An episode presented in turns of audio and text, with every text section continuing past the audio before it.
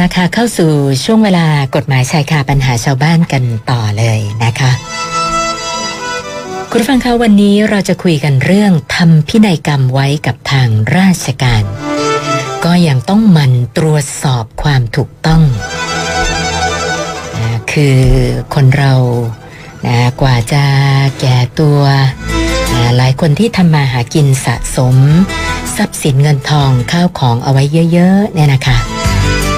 เวลาแก่ตัวก็จำเป็นเหมือนกันนะคะที่จะต้องนึกถึงเรื่องของพินัยกรรม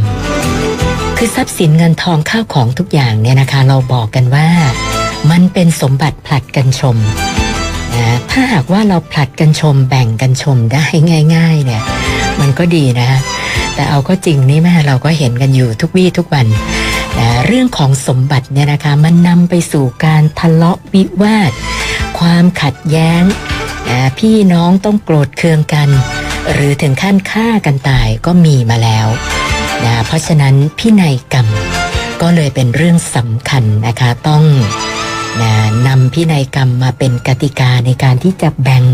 ทรัพย์สินเงินทองข้าวของกันให้มันเรียบร้อยนะคะสำหรับพินัยกรรมหรือที่นะจะพูดเป็นภาษาชาวบ้านหน่อยนะคะก็คือนะเป็นเอกสารที่คนคนหนึ่ง ทำเอาไว้ก่อนตายนะเพื่อเขาจะได้แสดงเจตนาของเขาว่าเออถ้าตายไปแล้วเนี่ยทรัพย์สินเงินทองข้าวของอะไรต่างๆ จะให้แก่ใครยังไงบ้างนะซึ่งในเรื่องกฎหมายเนี่ยนะคะแต่พินัยกรรมเนี่ยก็มีอะไรที่ซับซ้อน แล้วก็ควรที่เราต้องทำความเข้าใจอยู่พอสมควรทีเดียว วันนี้เราจะพูดคุยกับท่านตุลาการศาลปกครองกลาง ในฐานะรองโฆษกศาลปกครอง คุณเทิดพงษ์คงจันทร์นะคะ เดี๋ยวท่านจะมาชี้แจงเรื่องของพินัยกรรม ให้ทราบกันโดยละเอียดเลย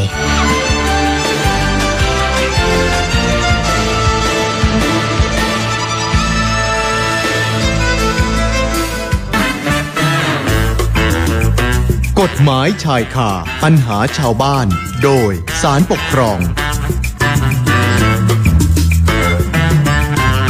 วัสดีค่ะท่านรองค่ะ สวัสดีครับ คุณสุนันท์สวัสดีท่านผู้ฟังครับ ค่ะ ท่านรองครับพินัยกรรมเนี่ย เป็นยังไงมีกี่รูปแบบอะคะในบ้านเราเนี่ยค่ะสำหรับพินัยกรรมครับ เป็นแบบที่คุณสุนันท์เกริ่นไว้ข้างต้นเลยครับว่า มันเป็นเอกสารครับคุณสุนันท์ค่ะนะแต่ว่าเป็นเอกสารที่แสดงความจำนงของเจ้าของมรดกอ่าหรือที่เราเรียกกันในภาษากฎหมายว่าเจ้ามรดกเนี่ยนะฮะว่า เวลาตัวเองเสียชีวิตไปแล้วเนี่ยนะครับทรัพย์สมบัติชิ้นไหนอันไหนอย่างไรเนี่ย จะมอบให้กับใครบ้างนะจะได้จบกันไป ไม่ต้องมีปัญหาเรื่องทะเลาะโต้แย้งกัน คราวนี้เวลาทำพินัยกรรมเนี่ยครับ ท่านผู้ฟังครับ ไม่ใช่ว่าจะต้องต้องเป็นลูกหลานเท่านั้นนะครับ คุณสุนันท์ค่ะที่จะมีสิทธิ์ได้รับพินัยกรรม อันนี้แล้วแต่เจ้ามรดกเลยครับ จะให้ใครอก็ยากได้จะ ใช่ไหมให้ใครก็ได้ครับ จะให้ลูกตัวเองก็ได้นะครับ หรือว่าเคืองลูกไม่อยากให้ลูกก็ให้หลานก็ได้ค่ะให้บุคคลภายนอกยังได้เลยครับ คุณสุนันท์อืมนะบางคนนะครับ แก่เท่าไปนะครับ ลูกหลานอาจจะไม่ค่อยมีธุระมาดูแลมาเยี่ยมหา แต่มีลูกน้องเก่านะมีผู้ใต้บังคับบัญชานะมาคอยเอาใจใส่ดูแลเป็นธุระพาไปนู่นไปนี่ไปหาหมออะไรให้เนี่ยเขาก็มีสิทธิ์ครับที่จะ มอบทรัพย์สินบางส่วน ให้แก่ลูกน้องเก่า หรือผู้ใต้บังคับบัญชาที่ดูแล อันนี้ก็ได้เหมือนกันครับค่ะแล้วแต่ความต้องการของเจ้ามรดกเลยครับคุณสุดันค่ะอันนี้พอพูดถึงเรื่องทรัพย์สินเนี่ยครับท่านผู้ฟังครับ เอาเธอว่าต่อให้ไม่ได้ทำพินัยกรรมเนี่ยนะฮะแล้วเกิดเสียชีวิตไปเนี่ย กฎหมายเขาก็ออกแบบไว้แล้วล่ะครับ ไม่ให้มีการพลาดนะก็คือเขาเรียกว่าทรัพย์สมบัติของเจ้ามรดกเนี่ย มันก็จะตกทอดกันไปตาม ลำดับทายาทโดยธรรมที่กฎหมายกำหนดครับคุณสุนันท์ค่ะนะฮะอาจจะเป็นภรรยานะครับ เป็นพ่อแม่ถ้ายังมีชีวิตอยู่ ปู่ย่าตายาย ลูกอะไรเหล่านี้ก็จะกำหนดไว้ห้าหกลำดับ สืบทอดกันไปตามที่กฎหมายกำหนด แต่อย่างนั้นเนี่ยมันก็วุ่นวายอยู่ดีครับคุณสุนันท์ครับค่ะเพราะว่าเวลาทายาทโดยธรรมเขาไปแบ่งไปอะไรกันเนี่ยนะฮะเขาก็จะมีปัญหากันอีกแหละครับนะครับ เพราะว่าอย่างเรามีลูกนะครับ ลูกก็ต้องมีภรรยา นะฮะลูกสาวก็ต้องมีสามีค่ะอันนี้พอไปตกทอดกันโดยทายาทโดยธรรมเนี่ย ลูกกันเองก็คุยกันได้แหละครับ คุณสุนันท์นะครับ แต่ว่าบางทีเราไม่รู้เขยสะพ้ายในยเขายังไงกันนี่แหละใช่ไหมฮะเพราะเขาคุย อ่าเขาคุยกับลูกเราทุกคืนนะครับค่ะนะครับเขาอยู่ด้วยกันเขาอะไรกัน อาจจะยอมตรงนั้นไม่ยอมตรงนี้ คราวนี้มันจะมีปัญหากันเองครับในระหว่างครอบครัวของทายาทของเจ้ามรดก มันก็เลยเกิดปัญหาวุ่นวายอย่างที่คุณสุนันท์เกริดข้างต้นแหละครับค่ะนะครับตีรันฟันแทงทะเลาะเบาะแว้งกันบ้าง นะฮะไม่พูดจาไม่ติดต่อกันเลย หนักที่สุดก็ถึงกับฆ่ากันแย่งมรดก อย่างเนี้ย คนเป็นพ่อเป็นแม่คนเป็นเจ้ามรดกครับคุณสุนันท์ตายไปก็เรียกว่าตาไม่หลับแล้วครับค่ะถ้าลูกหลานต้องเป็นอย่างนั้นนะฮะเพราะฉะนั้นเนี่ยกฎหมายก็ถึงกำหนดเรื่องพินัยกรรมเอาไว้เพื่อเป็นช่องทางเลือกสำหรับเจ้ามรดกในเรื่องนี้ครับว่าทำซะให้เสร็จสิ้น แบ่งกันซะให้เสร็จตั้งแต่ตอนสมัยเจ้ามรดกยังมีชีวิตอยู่เนี่ย เป็นอันดีที่สุดคุณสุนันท์ครับค่ะนะแล้วพอ ตายไปแล้วเนี่ยนะครับ ก็เปิดพินัยกรรมก็แบ่งกัน ใครได้ตรงไหน ใครได้ตรงนู้นใครได้ตรงนี้ก็ตามที่พินัยกรรมกำหนด มันก็จะไม่มีปัญหาทะเลาะเบอกแว้งกันในวงศาคณาญาติครับ ยกเว้นเรื่องเดียวคุณสุนันท์ครับว่าค่ะสู้กันว่าพินัยกรรมนั้นปลอม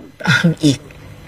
นะอ่าถ้าอย่างนี้เนี่ยเข้าลายเข้าลายของละครที่เราดูกันแล้วนะครับค่ะครับก็คือออกแนวสมบัติเจ้าคุณปู่แล้วครับค่ะเพราะถ้ามีการอ้างปลอมกันเนี่ยเอาละคันนี้ก็ต้องไปขึ้นศาลกันเรื่องยาวนะฮะอีกนะไปพิสูจน์กัน ใช่ครับต้องไปพิสูจน์กันแล้วละครับ ว่ามีการปลอมพินัยกรรมเป็นอย่างไรตรงไหน อันนั้นก็ว่ากันไปครับ ซึ่งโอกาสเกิดเช่นนั้นแม้จะมีอยู่บ้างแต่ก็ไม่มากคุณสุดันครับค่ะส่วนใหญ่ก็จะไม่มีปัญหาเรียบร้อยไปโดยดี อันนี้คือข้อดีของการทำพินัยกรรมนะอันนี้มาว่ากันถึงรูปแบบบ้างว่ามีกี่ชนิด กฎหมายเขากำหนดไว้ตามความสะดวกของเจ้ามรดกครับคุณผู้ฟังนะเอาผมสรุปง่ายๆ แบ่งเป็นสองกลุ่มแล้วกันค่ะกลุ่มแรกนี้เรียกว่าเป็นพินัยกรรมในรูปแบบที่ เจ้ามรดกสามารถทำได้ด้วยตัวเองนะแบ่งเป็นสามชนิดย่อยครับท่านผู้ฟัง อย่างแรกเขาเรียกว่าเป็นพินัยกรรมแบบธรรมดาธรรมดานี่หมายความว่าเจ้ามรดกนะครับ มีกระดาษ มีเจตจำนงจะแบ่งทรัพย์สมบัติตรงไหนให้กับใครให้กับลูกหลานคนไหนเนี่ย ก็หยิบกระดาษขึ้นมา จะพิมพ์ก็ได้ครับ หรือจะเขียนด้วยลายมือก็ได้ครับคุณสุนันท์ค่ะได้ทั้งสองอย่างแล้วแต่ถนัด แต่ขอให้ลง วันที่วันเดือนปีไว้อะจะได้รู้ว่าทำพินัยกรรมก่อนเสียชีวิตนะฮะแล้วก็ลงลายมือชื่อของเจ้ามรดก และที่สำคัญคือต้องมีพยานสองคน ลงลายมือชื่อรับรู้รับรองเป็นพยานได้ด้วยค่ะอย่างนี้ก็ถือว่าใช้งานได้แล้วครับคุณสุนันท์ค่ะเป็นพินัยกรรมแบบธรรมดาครับ กับแบบที่สองที่เจ้ามรดกทำเองได้ครับเขาเรียกว่าพินัยกรรมแบบเขียนเองทั้งฉบับอันนี้นี่คือเจ้ามรดกต้องเขียนด้วยลายมือตัวเองครับคุณสุนันท์ค่ะ นะให้มันรู้ไปเลยว่า พ่อเราแม่เราลายมือนี้แน่นอนอืมนะเพราะฉะนั้นเขียนด้วยลายมือพ่อแม่ชัดเจนเป็นประจักษ์พิมพ์ไม่ได้ครับ ต้องเขียนเองคราวนี้พินัยกรรมแบบเขียนเองเนี่ย จะมีพยาน หรือไม่มีก็ได้ครับท่านผู้ฟัง แล้วแต่ความสะดวกของเจ้ามรดกครับค่ะแต่ขอให้ลงวันเดือนปีที่ทำพินัยกรรมเหมือนกัน แล้วก็ลงลายมือชื่อของเจ้ามรดก ก็ถือว่าพินัยกรรมแบบเขียนเองทั้งฉบับใช้การได้ นะฮะส่วนแบบที่สามครับที่เจ้ามรดกทำเองได้ อันนี้จะเป็นกรณีพิเศษสักนิดหนึ่งครับท่านผู้ฟังเขาเรียกว่าเป็นพินัยกรรมทำด้วยวาจาอันนี้ใช้เฉพาะสถานการณ์ฉุกเฉินนะคุณสุนันท์ค่ะเช่นไม่ทันแล้ว เจ้ามรดกจะไปแล้วนะครับค่ะอาจจะด้วยอาการหนักมากป่วยหนักอ่าอะไรอย่างนี้นะฮะค่ะไม่สามารถคว้ากระดาษปากกามาเขียนหรือพิมพ์ได้ทัน แต่สติสัมปชัญญะยังสมบูรณ์ครบถ้วน อย่างเนี้ยสามารถ เปล่งด้วยวาจา ต่อหน้าพยานสองคนได้นะว่าจะมอบมรดกที่ดินตรงนั้นให้ลูกคนไหน มอบรถยนต์ตรงนี้ให้กับหลานคนไหนได้ครับ เปล่งด้วยวาจาออกมาต่อหน้าพยานสองคน ที่ต้องมีพยานเพราะว่าอะไรคุณสุนันท์มันเป็นการทำด้วยวาจาถูกไหมครับค่ะเพราะฉะนั้นถ้าเกิดนอนตะโกนขึ้นมาเฉยอืมๆไม่มีใครรับฟังมีใครจะไปรู้แล้วครับ ว่าเจ้ามรดกจะให้ใครบ้างถูกไหมครับนั่นเพราะน่ะฉะนั้นสิคะพยานสองคน จึงถือว่าเป็นสาระสำคัญของการทำพินัยกรรมด้วยวาจาครับ เอาละพอเปล่งวาจาต่อหน้าพยานสองคนเรียบร้อยแล้วครับท่านผู้ฟังพินัยกรรมแบบนี้ไม่ใช่อยู่ไปตลอดนะครับ มีอายุความเหมือนกันครับท่านผู้ฟังครับ คือมีอายุความหนึ่งเดือนครับอ๋อนั่นเดือนหมายเดียคววามเอว่างพยานใช่ครับ พยานสองคนเนี้ยต้องไปแจ้งต่อนายอำเภอค่ะให้ทราบว่าเนี่ย เจ้ามรดกก่อนเสียชีวิตเนี่ยได้เปล่งวาจามอบ ทรัพย์สินตรงนู้นตรงนี้ ให้แก่ใครไว้ต่อหน้าข้าพเจ้าสองคน เป็นการทำพินัยกรรมด้วยวาจา เพื่อให้นายอำเภอเนี่ยได้จดแจ้งไว้เป็นพยานหลักฐานนะคุณสุนันท์ค่ะซึ่งถ้าทำภายในหนึ่งเดือนเนี่ยก็ถือว่าใช้การได้ แต่ถ้าทำเกินหนึ่งเดือนนับแต่วันที่เจ้ามรดกเปล่งวาจาทำพินัยกรรมด้วยวาจา ก็ถือว่าหมดอายุครับเอาค่ะเอาไปกล่าวอ้างไปอะไรไม่ได้อีกแล้วนะอันนี้ก็เป็นสาระสำคัญของการทำพินัยกรรมด้วยตัวเจ้ามรดกเองทั้งสามรูปแบบครับ ค่ะ กับอีกประเภทครับ ท่านผู้ฟัง อันนี้เราเรียกว่าเป็นการทำพินัยกรรมต่อทางราชการอ่าก็จะเป็นหลักเป็นฐานขึ้นมาหน่อยครับคุณสุนันท์นะก็คือถ้าเจ้ามรดกอยู่ในเขตกรุงเทพมหานคร ก็ไปที่สำนักงานเขตนะฮะไปแจ้งเจ้าหน้าที่ว่าจะขอทำพินัยกรรมแบบเอกสารฝ่ายเมืองนะชื่อเขาว่าอย่างนี้นะครับค่ะเป็นพินัยกรรมแบบเอกสารฝ่ายเมือง ถ้า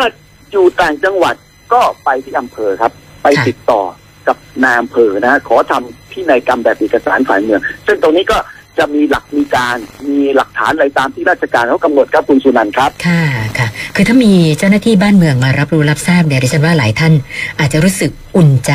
แล้วก็มั่นใจมากขึ้น ทีนี้หลายท่านก็คงจะสงสัยว่าเอ๊ะแล้วไอ้พิธีกรรมแบบฝ่ายเมืองเนี่ยเขาทำกันยังไงล่ะคะท่านรอง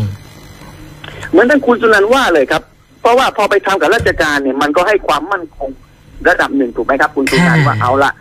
มีราชการเขาเป็นคนกลางในการรับจดแจ้งเนี่ย มันต้องเป็นหลักเป็นฐานโต้แย้งกันก็จะมีความน่าเชื่อถือมากขึ้นว่าอย่างนั้นนะฮะเพราะฉะนั้นอย่างที่เรียนท่านผู้ฟังครับว่า ประมวลกฎหมายแพ่งและพาณิชย์เนี่ยซึ่งเป็นกฎหมายเกี่ยวข้องกับเรื่องมรดกโดยเฉพาะเนี่ยนะครับกำหนดไว้เลยครับว่า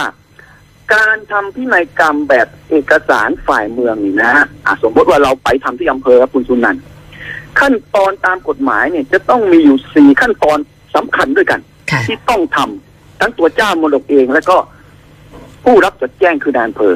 นะขั้นตอนแรกครับท่านผู้ฟังครับ เจ้ามรดกเนี่ยนะไปอำเภอแล้วเนี่ยครับ ไปยื่นคำขอทำพินัยกรรมแบบเอกสารฝ่ายเมืองต่อนายอำเภอแล้วเนี่ย มีหน้าที่ต้องแจ้งข้อความที่เจ้ามรดกประสงค์ จะมอบมรดกให้แก่ลูกหลานคนไหน หรือบุคคลใดให้แก่นายอำเภอทราบ ต่อหน้าพยานอย่างน้อยสองคนพร้อมกัน อ่า อย่างผมเนี่ยนะครับ สมมุติผมสมมุตินะครับ คุณสุนันท์ครับค่ะสมมุติว่าผมมีมรดกนะครับค่ะอยากจะไปทำพินัยกรรมแบบเอกสารฝ่ายเมือง ผมก็ไปอำเภอครับเอาค่ะครับ ไปยื่นคำขออ่าพอได้คำขอเรียบร้อยแล้วก็ไปต่อหน้านายอำเภอเลยนะครับ ผมก็ต้องบอกแล้วครับ มีทรัพย์สินอะไรบ้างนะฮะมีบ้านหนึ่งหลังมีที่ดินหนึ่งแปลงมีนาฬิกา 25 เรือนค่ะมีรถสองคันอะไรอย่างนี้นะครับ นาฬิกาเยอะนะแจ้งคะเข้าท่านไปรอให้งหมดครับค่ะนะครับสมมติครับผมสมมติค่ะจริงๆมีเรือนเดียวเนี่ยนะครับ สมมติเอาละเอ่ออย่างนี้นะก็ให้เขาจดรายการให้ครบถ้วนครับคุณสุนันท์ครับค่ะนะเพราะว่ารายการมรดกมันเป็นสาระสำคัญนะจดให้ครบถ้วนว่ามีรายการอะไรบ้าง แล้วก็จะให้แก่ใครนะต้องให้ชัดเจนต้องแจ้งต่อนายอำเภอเขา และที่สำคัญคือต้องแจ้งต่อหน้าพยานสองคนพร้อมกันครับไอ้พยานนะครับ คุณสุนันท์ผมจะพาไปเองจากบ้านก็ได้ครับค่ะหรือถ้าไม่ได้พาไปเนี่ย ก็อาศัยเจ้าหน้าที่ของอำเภอนั่นแหละครับอ๋อสองคนก็ได้ครับพยาไม่นมีได้ปัญเลยหาค่ะ เพราะถือว่าเขาเป็นเจ้าหน้าที่ราชการนะฮะเขาก็อยู่ตรงนั้นอยู่แล้วมีหน้าที่ทำอยู่แล้วเขาก็ช่วยเป็นพยานให้ได้ แต่เจ้าหน้าที่ไม่ใช่นายอำเภอนะครับนายอำเภอเป็นคนรับจดแจ้งนะต้องไปเอาปลัดอำเภอไปเอาเจ้าหน้าที่อะไรมาแทนก็อย่างน้อยสองคน ค่ะ อันนี้คือขั้นตอนแรกคุณสุนันท์ครับอืมเอาละครับพอเราแจ้งรายการไปครบถ้วนแล้ว เราบอกแล้วว่าเราจะมอบให้กับใครบ้าง ขั้นตอนที่สองก็คือนายอำเภอเนี่ย มีหน้าที่ต้องจดข้อความนั้นแหละครับ ที่เจ้ามรดกเนี่ย แจ้งเนี่ย ลงไว้ในรายการ เอกสารของราชการนะครับ และพอนายอำเภอจดแล้วเนี่ยก็ต้องอ่านให้เจ้ามรดกและพยานฟังด้วยค่ะอ่าสมมุติผมเป็นเจ้ามรดกผู้ประสงค์ทำพินัยกรรมแบบเอกสารฝ่ายเมืองหน้าเบอร์ก็จดไปครับตามที่ผมบอกพอจดเสร็จก็อ่านให้ผมฟังต่อหน้าพยานสองคนด้วย เพื่ออะไรครับ เพื่อเราจะได้ทวนนะครับ คุณสุนันท์ว่าที่เราแจ้งไปตามขั้นตอนแรกเนี่ยนาเปิดจดครบหรือเปล่าค่ะมอบให้แก่ใครนาเพื่อจดอืมถูกต้องหรือเปล่าค่ะถ้าผิด นะถ้าผิดเราก็จะได้เพิ่มเติมแก้ไขอะไรไป อย่างนี้เป็นต้นนะ แล้วก็พยานก็จะได้นั่งช่วยช่วยฟังด้วยนะฮะสองคน เอาละผ่านขั้นตอนที่สองไปแล้วครับ นายอำเภอจดครบถ้วนอ่านให้ฟังแล้วเนี่ยนะฮะขั้นตอนต่อไปก็เป็นขั้นตอนที่เจ้ามรดกนะฮะพอมั่นใจแล้วว่านายอำเภอจดครบ จดถูกว่ามอบให้ใคร ก็ลงลายมือชื่อครับ คุณสุนันท์ค่ะ เจ้ามรดกคือผมเนี่ยก็ลงลายมือชื่อ พยานสองคนทำยังไงครับ ก็ลงลายมือชื่อด้วยในเอกสารฝ่ายเมืองนั้นครับ จะได้เป็นหลักฐานไว้ว่าถูกต้องแล้วนะฮะก็มาสู่ขั้นตอนสุดท้ายคือขั้นตอนสำคัญครับ ก็เป็นขั้นตอนที่นายอำเภอเนี่ยผู้รับทำพินัยกรรมแบบเอกสารฝ่ายเมืองนะฮะก็จะเป็นคนลงลายมือชื่อด้วยครับคุณสุนันท์ค่ะเพื่อรับรองว่าข้อความที่รับจดแจ้งทั้งหมดเกี่ยวกับพินัยกรรมฉบับนี้เนี่ย เป็นจริงและถูกต้อง นะฮะพอนายอำเภอลงลายมือชื่อแล้วก็ต้องลงวันเดือนปีด้วยครับ จะได้เป็นหลักฐานว่าเจ้ามรดกมาทำพินัยกรรมชนิดนี้ก่อนเสียชีวิตจริงค่ะนะแล้วก็ที่สำคัญสุดท้ายปิดกล่องเลยก็คือว่านายอำเภอต้องประทับตราตำแหน่งของนายอำเภอบนพินัยกรรมเอกสารฝ่ายเมืองนั้นด้วย พอทำมาครบหนึ่งสองสามสี่ขั้นตอนแบบนี้คุณสุดาครับ ก็ถือว่าจบครับค่ะการทำพินัยกรรมแบบเอกสารฝ่ายเมือง ถือว่าสมบูรณ์ ใช้การได้อือหือนะฮะผมซึ่งเป็นเจ้ามรดกเสียชีวิตเมื่อไหร่เนี่ยก็ ลูกหลานก็มาติดต่ออำเภอก็เปิดพินัยกรรมฉบับนี้กัน คือเราจะไม่ได้เอาไปก่อนก็เก็บครบ เราจะไม่ได้เอาไปเก็บไว้ที่บ้านเอง แต่ว่าเราจะฝากไว้ที่อำเภอเลยใช่ไหมที่คะอำเภอถูกต้องครับค่ะถูกต้องครับต้องเก็บไว้เป็นหลักฐานเพราะฉะนั้นไปเก็บที่บ้านเดี๋ยวมีปลอมอีกคุณค่ะยุ่งอีกครับเดี๋ยวมีปลอมเป็นคไปรับได้เดี๋ยวจะเข้าค่ะละครหลังข่าวอีกครับผมค่ะเออเก็บไว้ที่อำเภอครับเป็นหลักฐานนะเพราะฉะนั้นขั้นตอนสี่ขั้นตอนนี้เรียกว่าต้องทำแบบเป๊ะครับคุณสุนันท์ค่ะผิดพลาดคลาดเคลื่อนแม้แต่เล็กน้อยไม่ได้อืมค่ะที่ไม่ได้เพราะอะไรครับ เพราะกฎหมายเขียนต่อปีกครับว่า ถ้าเกิดทำไม่ครบถ้วนตามสี่ขั้นตอนที่ผมอธิบายมาข้างต้นเนี่ยพินัยกรรมแบบเอกสารฝ่ายเมืองฉบับนี้ ถือว่าตกเป็นโมฆะทันทีครับ โอ้ค่ะ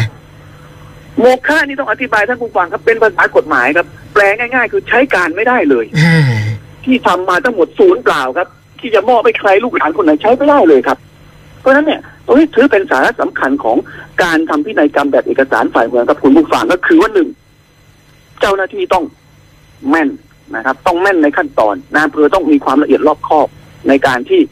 ทำพินัยกรรมให้ตรงตามที่กฎหมายกำหนดไม่งั้นใช้บังคับไม่ได้แล้วมันจะเสียหายแก่เจ้ามรดกผู้ทำพินัยกรรม รวมถึงลูกหลานผู้รับมรดกด้วยเช่นกันครับคุณสุนันท์ครับ ค่ะท่านรองคะเมื่อสักครู่นี้ท่านรองสมมติว่ามีนาฬิกา 25 เรือนเนี่ยนะคะ มีคนส่งข้อความมาบอกว่าชีวิตจริงท่านรองก็น่าจะมีเยอะๆนะคะ จะได้ไม่ต้องไปยืมเพื่อนนะคะ ได้มีไว้ใช้เป็นส่วนตัวเองนะ ไม่ได้ครับคุณสุนันท์ครับผมเป็นคนรักเพื่อนครับรักเสียเพื่อนชีวิตเหรอกลัวเพื่อนเสียชีวิตเดี๋ยวเดี๋ยวมีปัญหาเดี๋ยวเพื่อนเพื่อนไม่ได้ทำมรดกเดี๋ยวยุ่งอีกครับเดี๋ยวเป็นไม่เป็นไม่ยิเป็นนดีกว่าห่วงผมมีเรือนเดียวครับท่านผู้ฟังครับมีค่ะเรือนเดียวใช้การได้ค่ะนะทีนี้มาที่คดีที่ท่านรองจะหยิบมาเล่าให้ฟังในวันนี้เนี่ยนะคะ ไม่ทราบเรื่องเป็นยังไงต้องไปยื่นฟ้องกันถึงศาลปกครองเลยอะค่ะคดีวันนี้ครับท่านผู้ฟังเป็นเรื่องของผู้ฟ้องคดีนะฮะ ผู้ฟ้องคดีเนี่ย แกมีพี่น้องอยู่ทั้งหมดรวมทั้งตัวแกเองด้วยเนี่ยเก้าคนครับคุณสุนันท์ค่ะนะฮะแต่นี่ปรากฏว่าคุณพ่อของผู้ฟ้องคดีเนี่ย เสียชีวิตไปก่อนแล้วครับ พอเสียชีวิตนี่ก็ทรัพย์สมบัติส่วนหนึ่งเนี่ยนะฮะก็เป็นมรดกตกทอดมาที่คุณแม่ของผู้ฟ้องคดีนะก็น่าจะมีสมบัติอยู่หลายชิ้นครับ อันนี้อยู่มาสักพักนะครับ ก็ปรากฏว่าคุณแม่เห็นว่า เออเพื่อความรอบคอบนะฮะ อยากจะทำที่นายกรรมแบ่งสรรปันส่วนมรดกให้ลูกทั้งเก้าคนเนี่ย ให้มันเป็นสัดเป็นส่วนไปคุณสุนันท์ครับค่ะถ้าเผื่อว่าคุณแม่เสียชีวิตไปในภายภาคหน้าเนี่ย ลูกหลานจะได้ไม่ต้องทะเลาะกกัน แกก็เลยไปทำพินัยกรรมแบบเอกสารฝ่ายเมืองที่อำเภอเนี่ยแหละครับนะคุณแม่ก็ไปนะครับ ไปติดต่อที่อำเภอ ก็ ตามขั้นตอนที่เราบอกเมื่อครู่แหละครับ ในลักษณะนั้นนะฮะไปถึงก็แจ้งนายอำเภอนะครับ แล้วก็แจ้งว่ามีมรดกอะไรบ้าง มอบให้ลูกหลานคนที่หนึ่งคนที่สองคนที่สามใครบ้างตรงไหนอย่างไร มีพยานอะไรเรียบร้อยนะแล้วก็มีการลงลายมือชื่ออะไรกันตามที่กำหนด จบครับกลับบ้าน อยู่มาสักพักกับท่านผู้ฟังปรากฏว่าคุณแม่เสียชีวิตนะครับ พอคุณแม่เสียชีวิตปั๊บนี่นะครับ ก็ต้อง นำพินัยกรรมแบบเอกสารฝ่ายเมืองที่ทำไว้ที่อำเภอเนี่ยครับ คุณสุนันท์ค่ะนะมาเปิดพินัยกันพินัยกรรมกันดูว่าทรัพย์สมบัติเนี่ยมีตรงไหนให้กับใครบ้าง คราวนี้ก็ตามส่วนแล้วครับท่านผู้ฟังครับ กี่เคสกี่เคสเนี่ยอย่างที่เรารู้ครับ ปกติตอนคุณแม่มีชีวิตอยู่นะติดธุระบ้างอะไรบ้างลูกหลานอาจจะมาเยี่ยมไม่ทันไม่อะไรอย่างนี้นะครับ ไม่ว่า แต่พอนัดประชุมเปิดพินัยกรรมปั๊บเนี่ย ลูกหลานเก้าคนมาตรงเวลาเป๊ะเลยครับคุณสุนันท์ครับค่ะเรียกไม่ว่าพลาดไม่มาพลาดครบไม่ค่ะพลาดไม่มีเลทไม่มีสายครับ ตรงเวลาขึ้นมาฉับพลันว่าอย่างนั้นนะครับ ก็โอเค ประชุมพร้อมหน้าเก้าคนได้เวลาเปิดพินัยกรรมก็เปิดพินัยกรรมขึ้นมาครับ ก็ปรากฏว่าคนนู้นได้ตรงนั้น คนนั้นได้ตรงนี้คนนี้ได้ตรงนั้นก็แบ่งกันไปนะฮะส่วนมีที่ดินอยู่แปลงหนึ่งครับ ท่านผู้ฟังก็น่าจะทำเลดีอยู่ ตรงนี้คุณแม่เขียนระบุไว้เลยว่ามอบให้แก่ ผู้ฟ้องคดีค่ะ ผู้ฟ้องคดีก็ยิ้มกลิ่นแล้วล่ะครับ ครับ แต่อาจจะต้องแอบยิ้มในใจหน่อยนะคุณสุนันท์ครับค่ะเดี๋ยวพี่น้องแปดคนเคืองนะครับค่ะเพราะฉะนั้นก็โอเค แปลงนี้เป็นของเรานะฮะก็ตามขั้นตอนครับท่านผู้ฟัง พอมีการเปิดพินัยกรรมมอบมรดกที่ดินแล้วเนี่ย ก็ต้องมีการเปลี่ยนชื่อผู้ถือกรรมสิทธิ์ในที่ดินนะฮะจากคุณแม่เป็นผู้ฟ้องคดีในโฉนดว่าอย่างนั้นเถอะครับ ผู้ฟ้องคดีก็เลยเอาโฉนดที่ดินเนี่ยนะฮะไปติดต่อ ที่สำนักงานที่ดิน พร้อมทั้งพินัยกรรมด้วยนะแล้วก็ยื่นคำขอต่อเจ้าพนักงานที่ดินว่า เนี่ย คุณแม่ทำพินัยกรรมแบบเอกสารฝ่ายเมือง มอบที่ดินแปลงนี้ให้ผมเป็นมรดก ก็จะมาจดเปลี่ยนชื่อผู้ถือกรรมสิทธิ์จากชื่อคุณแม่เป็นชื่อผม เจ้าพนักงานที่ดินก็ดูหลักฐานพินัยกรรมอะไรแล้วก็บอกไม่มีปัญหาค่ะนะตามขั้นตอนเนี่ยที่ดินก็ดำเนินการให้ได้อยู่แล้ว เพียงแต่มันขาดเอกสารสำคัญไปอย่างหนึ่งก็คือว่า ต้องมีคำสั่งของศาลจังหวัด นะฮะคือศาลยุติธรรมอะครับ คุณสุนันท์ค่ะนะครับ ต้องมีคำสั่งศาลจังหวัดเนี่ย ตั้งผู้ฟ้องคดีเป็นผู้จัดการมรดกก่อนอ่า และหลังจากนั้นเนี่ย ผู้ฟ้องคดีก็ค่อยมาทำการจดทะเบียนโอนที่ดินเนี่ยต่อเจ้าหน้าที่ดินในฐานะผู้จัดการมรดก โดยโอนจากชื่อคุณแม่เป็นชื่อผู้ฟ้องค่ะแค่นี้เองแล้วก็จบเลยไม่มีปัญหาผู้ฟ้องบอกได้ถ้างั้นเดี๋ยวไปดำเนินการให้แกก็รีบไปศาลจังหวัดครับ ไปยื่นคำขอตั้งผู้จัดการมรดกนะก็ไม่มีปัญหาครับ ในเรื่องตั้งผู้จัดการมรดกเนี่ย ไม่มีพี่น้องคนอื่นคัดค้านค่ะนะผู้ฟ้องคดีก็ได้รับเป็นผู้จัดการมรดกตามคำสั่งศาลเรื่องเหมือนจะมาดีนะครับ คุณสุนันท์ครับนั่นน่ะสิคะเฮ้ยประเด็นมันต้องเกิดครับ เพราะไม่เกิดเราก็จะไม่มาเล่ากันในวันนี้นะครับค่ะประเด็นมันเกิดเพราะว่าพี่น้องคนอื่นเนี่ยคัดค้านเรื่องพินัยกรรมขึ้นมาอาบอกว่าเนี่ยพินัยกรรมฝ่ายเมืองที่ทำที่อำเภอเนี่ยน่าจะไม่ถูกต้องตามกฎหมายนะค่ะ ก็เลยร้องไปที่ศาลจังหวัดคัดค้านครับศาลจังหวัดตั้งก็เลยหยิบเรื่องนี้ขึ้นมาพิจารณา ก็ปรากฏว่าศาลจังหวัดเห็นว่าพินัยกรรมแบบเอกสารฝ่ายเมืองเนี่ยที่ทำต่อนายอำเภอไม่ถูกต้องตามกฎหมายจริงๆครับคุณสุนันท์อ้าวเป็เป็นนยังโมไงฆะล่ะคะเป็นยังไงล่ะคะเพราะอะไรครับ เพราะว่าพยานนะครับค่ะพยานตามกฎหมายต้องมีสองคนคุณสุนันท์ค่ะปรากฏว่าพยานที่ลงลายมือชื่อในพินัยกรรมฉบับนี้มีคนเดียวครับ คือเจ้าหน้าที่อำเภออ้าว มีคนเดียวครับที่เซ็นค่ะตอนนี้ผู้ฟ้องคดีแกก็สู้กับศาลจังหวัดนะครับ แกก็ตั้งประเด็นขึ้นมาว่า มันมีสองคนครับ คนหนึ่งคือเจ้าหน้าที่อำเภอ อีกคนก็นายอำเภอไงผู้รับจดแจ้ง นี่แกเอาอย่างนั้นเลยครับคุณสุนันท์ค่ะแล้วบอกว่านี่ครับเซ็นชื่อสองคน เจ้าหน้าที่เซ็นหนึ่งคนนายอำเภอนี่เซ็นสองฐานะเลยน่าจะคือเซ็นทั้งในได้ฐานะได้รับจดทำพินัยกรรมกับในฐานะพยานด้วย ก็ครบค่ะแล้วตามกฎหมายอืมศาลจังหวัดบอกไม่ใช่ ไม่ใช่ คุณเข้าใจผิด พยานสองคนก็คือต้องเป็นพยานจริงอ๋อๆไม่ใช่นายอำเภอผู้รับจดทำพินัยกรรมค่ะเพราะฉะนั้นพินัยกรรมนี้มีฉบับเดียวไม่มีมีพยานคนเดียวอืมนะฮะและเอาไปอีกดอกครับท่านผู้ฟังกลัวว่าผู้ฟ้องคดีจะคาใจศาลจังหวัดท่านบอกว่าผิดหนึ่งไม่พอผิดสองอีกต่างหากก็คือนายอำเภอลงลายมือชื่อในพินัยกรรมฉบับนี้แล้ว แต่ลืมปั๊มตราประจำตำแหน่ง โอ้ ผิดขั้นตอนอีกโอ้นะโหเจอเด้งนี้เข้าไปนี่ไม่รู้จะทำยังไงเหมือนกันนะคุณสุนันท์ครับค่ะเพราะว่ามันไม่มีตราปั๊มจริง ๆ ครับอืมผู้ฟ้องคดีก็จบแล้วครับ เจออย่างนี้นะครับนั้นศาลจังหวัดท่านก็วินิจฉัยพิพากษาเลยครับว่าพินัยกรรมนี้เป็นโมฆะเพราะฉะนั้นเนี่ย ใช้บังคับไม่ได้ค่ะพอใช้บังคับไม่ได้ก็หมายความว่าที่ดินแปลงเนี้ครับ ที่มันตกเป็นของผู้ฟ้องเนี่ยครับเรียกว่าหมูหวานใส่ปากแล้วครับ คุณสุนันท์ครับ หมูกระชอกหลุดจากปากทันทีนั่นเลน่ะยครับสิคะหมูกระเด็นเลยนะกระเด็นเลยครับค่ะจากของแกเต็มเต็มๆแปลงเนี่ยกลายเป็นที่ดินซึ่งเป็นกรรมสิทธิ์รวมของพี่น้องทุกคนค่ะ คือเก้าคนมีกรรมสิทธิ์ในที่ดินแปลงนี้ทั้งหมด คนละหนึ่งส่วนเท่าเท่าๆกันอ๋อไม่รู้ส่วนไหนตรงไหนบ้างนะแต่มีหนึ่งส่วนเท่ากันหมด จากได้ทั้งแปลงเหลือส่วนเดียวหนึ่งในเก้าคุณสุนันท์ครับค่ะเซ็งเลยครับเป็นอย่างนี้นะครับ ผู้ฟ้องคดีก็โอ้โหเศร้าใจแล้วครับ เจออย่างนี้เข้าไปนะครับค่ะแกก็มองซ้ายมองขวามองขวามองซ้ายจะหาคนปรับทุกข์หาคนเล่นงานได้ได้นะครับ ใครทำให้ชีวิตแกเป็นอย่างนี้ หาไปหามาเจอแล้วครับนายอำเภอนี่ครับค่ะนะครับเมื่อวันรับจดทะเบียนทำไมไม่บอกผมค่ะนะครับว่า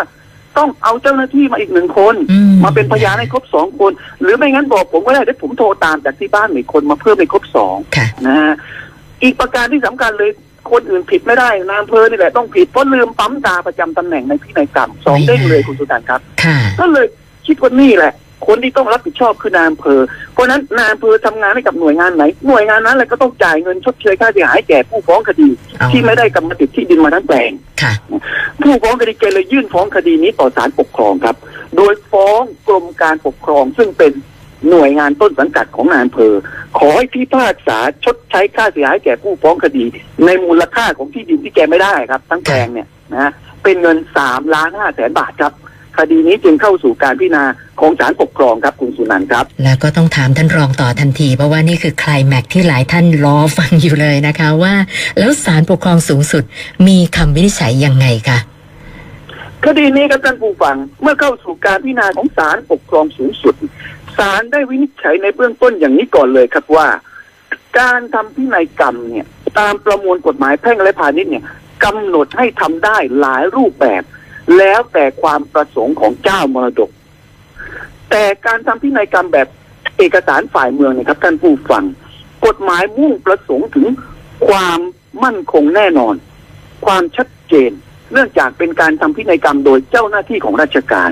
ดังนั้นเนี่ยเป็นหน้าที่ของเจ้าหน้าที่ราชการ คือนายอำเภอครับ ที่จะต้องดำเนินการดูแลในทุกขั้นตอนครับคุณสุน ให้เป็นไปโดยถูกต้องครบถ้วนตามที่กฎหมายกำหนด หมายความรวมถึงว่าหากผู้มาทำพินัยกรรมคือเจ้ามรดกไม่ทราบขั้นตอนตรงไหนอย่างไรเนี่ยเป็นหน้าที่ของนายอำเภอครับ ที่ต้องแจ้งให้ผู้ทำพินัยกรรมทราบ ว่าต้องแก้ไขต้องเพิ่มเติมอะไรบ้างนะพูดง่ายๆคือปล่อยเลยตามเลยไม่ได้ว่าอย่างนั้นเถอะครับค่ะเพราะฉะนั้นตรงนี้ถือว่าเป็นสาระสำคัญของการทำพินัยกรรมแบบเอกสารฝ่ายเมือง ดังนั้นเนี่ยการที่มีพยานลงลายมือชื่อหนึ่งคนนะคือเจ้าหน้าที่อำเภอเนี่ย อันนี้ชัดเจนครับว่าผิดขั้นตอนตามที่กฎหมายกำหนดครับท่านผู้ฟัง เพราะนายอำเภอมีหน้าที่ตามกฎหมายในการจดทะเบียนทำพินัยกรรม ไม่สามารถที่จะไปอยู่ในฐานะเป็นพยานอีกหนึ่งคนได้ ซึ่งอันนี้ตรงกับที่ศาลจังหวัดวินิจฉัยครับ นอกจากนั้น ข้อที่จริงยังปรากฏชัดอีกครับว่านายอำเภอไม่ได้ประทับตราประจำตำแหน่งลงในพินัยกรรมจริง ซึ่งถือว่าเป็นข้อผิดพลาดข้อที่สองดังนั้นจากความผิดพลาดทั้งสองประการ จึงทำให้พินัยกรรมแบบเอกสารฝ่ายเมืองฉบับนี้ ตกเป็นโมฆะตามกฎหมายทันทีครับคุณสุนันท์ค่ะ คือใช้บังคับไม่ได้ อืมพอใช้บังคับไม่ได้ก็แน่นอนครับ ที่ดินแปลงนี้ย่อมไม่โอนมาเป็นมรดกของผู้ฟ้องคดีทั้งแปลง ตามเจตนารมณ์ของคุณแม่ที่ทำพินัยกรรมมอบหมายไว้ ก่อให้เกิดความเสียหายแก่ผู้ฟ้องคดีที่ไม่ได้มาซึ่งกับประสิทธิ์ในที่ดินทั้งแปลง จึงต้องถือว่ากรณีนี้เนี่ยนายอำเภอปฏิบัติหน้าที่โดยประมาทเดินเล่ออย่างร้ายแรงครับ และก่อให้เกิดความเสียหายแก่ผู้ฟ้องคดี อันเป็นการกระทำละเมิดต่อผู้ฟ้องคดี ดังนั้นหน่วยงานต้นสังกัดของนายอำเภอคือกรมการปกครอง ต้องรับผิดชดใช้ค่าสินใหม่ทดแทนให้แก่ผู้ฟ้องคดีครับค่ะตอนนี้โดนไปแล้วหนึ่งคือละเมิดครับคุณสุนันท์ค่ะต้องใช้ค่าเสียหาย ถามว่าแล้วต้องใช้กี่บาทกี่สตางค์เพราะผู้ฟ้องขอมาสามล้านสาห้ามล้านอืมค่ะตรงนี้ศาลปกครองสุดท่านวินิจฉัยต่อไปครับว่า มูลค่าของที่ดินที่จะนำมากำหนดเพื่อ ชดใช้ค่าเสียหายแก่ผู้ฟ้องคดีเนี่ย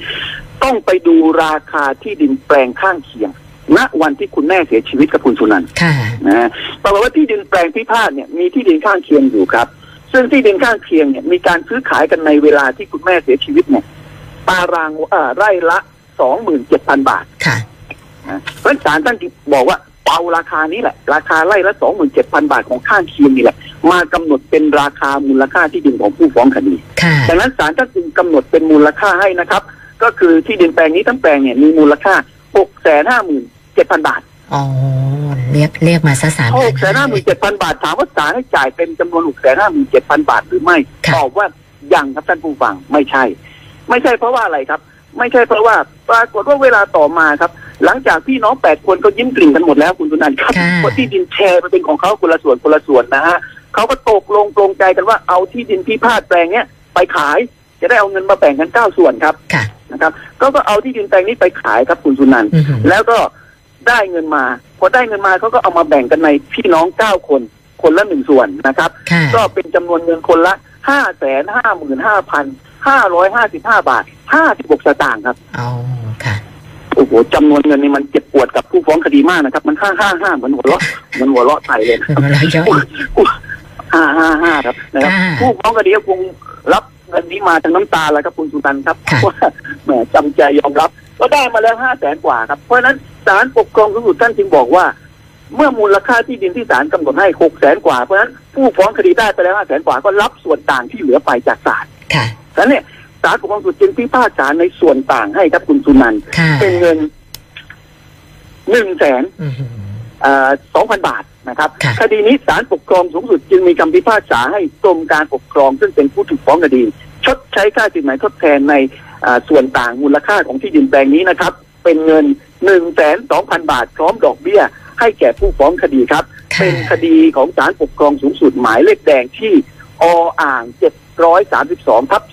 2562 ครับ ค่ะนะสำหรับคดีวันนี้เนี่ยถ้าลองอยากจะฝากอะไรเพิ่มเติมอีกสักหน่อยไหมคะเอาฝากนิดเดียวครับสั้นๆ ว่าพินัยกรรมเป็นเรื่องสำคัญ ไม่ใช่เรื่องที่ไม่ดีหรือเป็นเรื่องที่ก่อให้เกิดความโชคร้ายแก่เจ้ามรดกอย่างที่เราเชื่อถือกันมาแต่เดิมว่าคุณสุนันท์ครับค่ะแต่เป็นการจัดการทรัพย์สินซะให้เรียบร้อยก่อนที่เจ้ามรดกจะเสียชีวิต เพื่อไม่ให้ลูกหลานต้องไปมีปัญหากันในภายหลังนะครับ และก็การทำพินัยกรรมแม้จะทำได้หลายรูปแบบ แต่ก็เหมือนศาลปกครองสูงสุดวางหลักในคดีนี้ครับว่า ถ้าเป็นพินัยกรรมแบบเอกสารฝ่ายเมืองทำโดยนายอำเภอเนี่ยขอให้เจ้าหน้าที่ท่านระมัดระวังสักนิดหนึ่งนะปกติท่านคงระมัดระวังอยู่แล้วแหละครับ แต่ว่าต้องระมัดระวังเพิ่มขึ้นไป เพราะว่าผิดนิดผิดหน่อยก็ไม่ได้เลยสำหรับพินัยกรรมประเภทนี้ จะเป็นโมฆะแล้วก็เสียหายแก่ทั้งเจ้ามรดกและก็ผู้รับมรดกต่อไปได้ รวมถึงอาจนำความเสียหายมาแก่ตัว เจ้าหน้าที่ด้วยที่จะถูกเรียกชดใช้ค่าสินไหมทดแทนในภายหลัง ก็อยากฝากตรงนี้ไว้ครับคุณสุนันท์ครับ ค่ะ วันนี้ต้องขอบพระคุณท่านรองโฆษกสารปกครอง คุณเทิดพงษ์คงจันทร์นะคะ สละเวลามาให้ความรู้กับพวกเรานะคะ ขอบพระคุณมากค่ะท่านรอง ขอบคุณครับ สวัสดีคุณสุนันท์สวัสดีท่านผู้ฟังครับ สวัสดีค่ะ กฎหมายชายคาปัญหาชาวบ้าน โดยสารปกครอง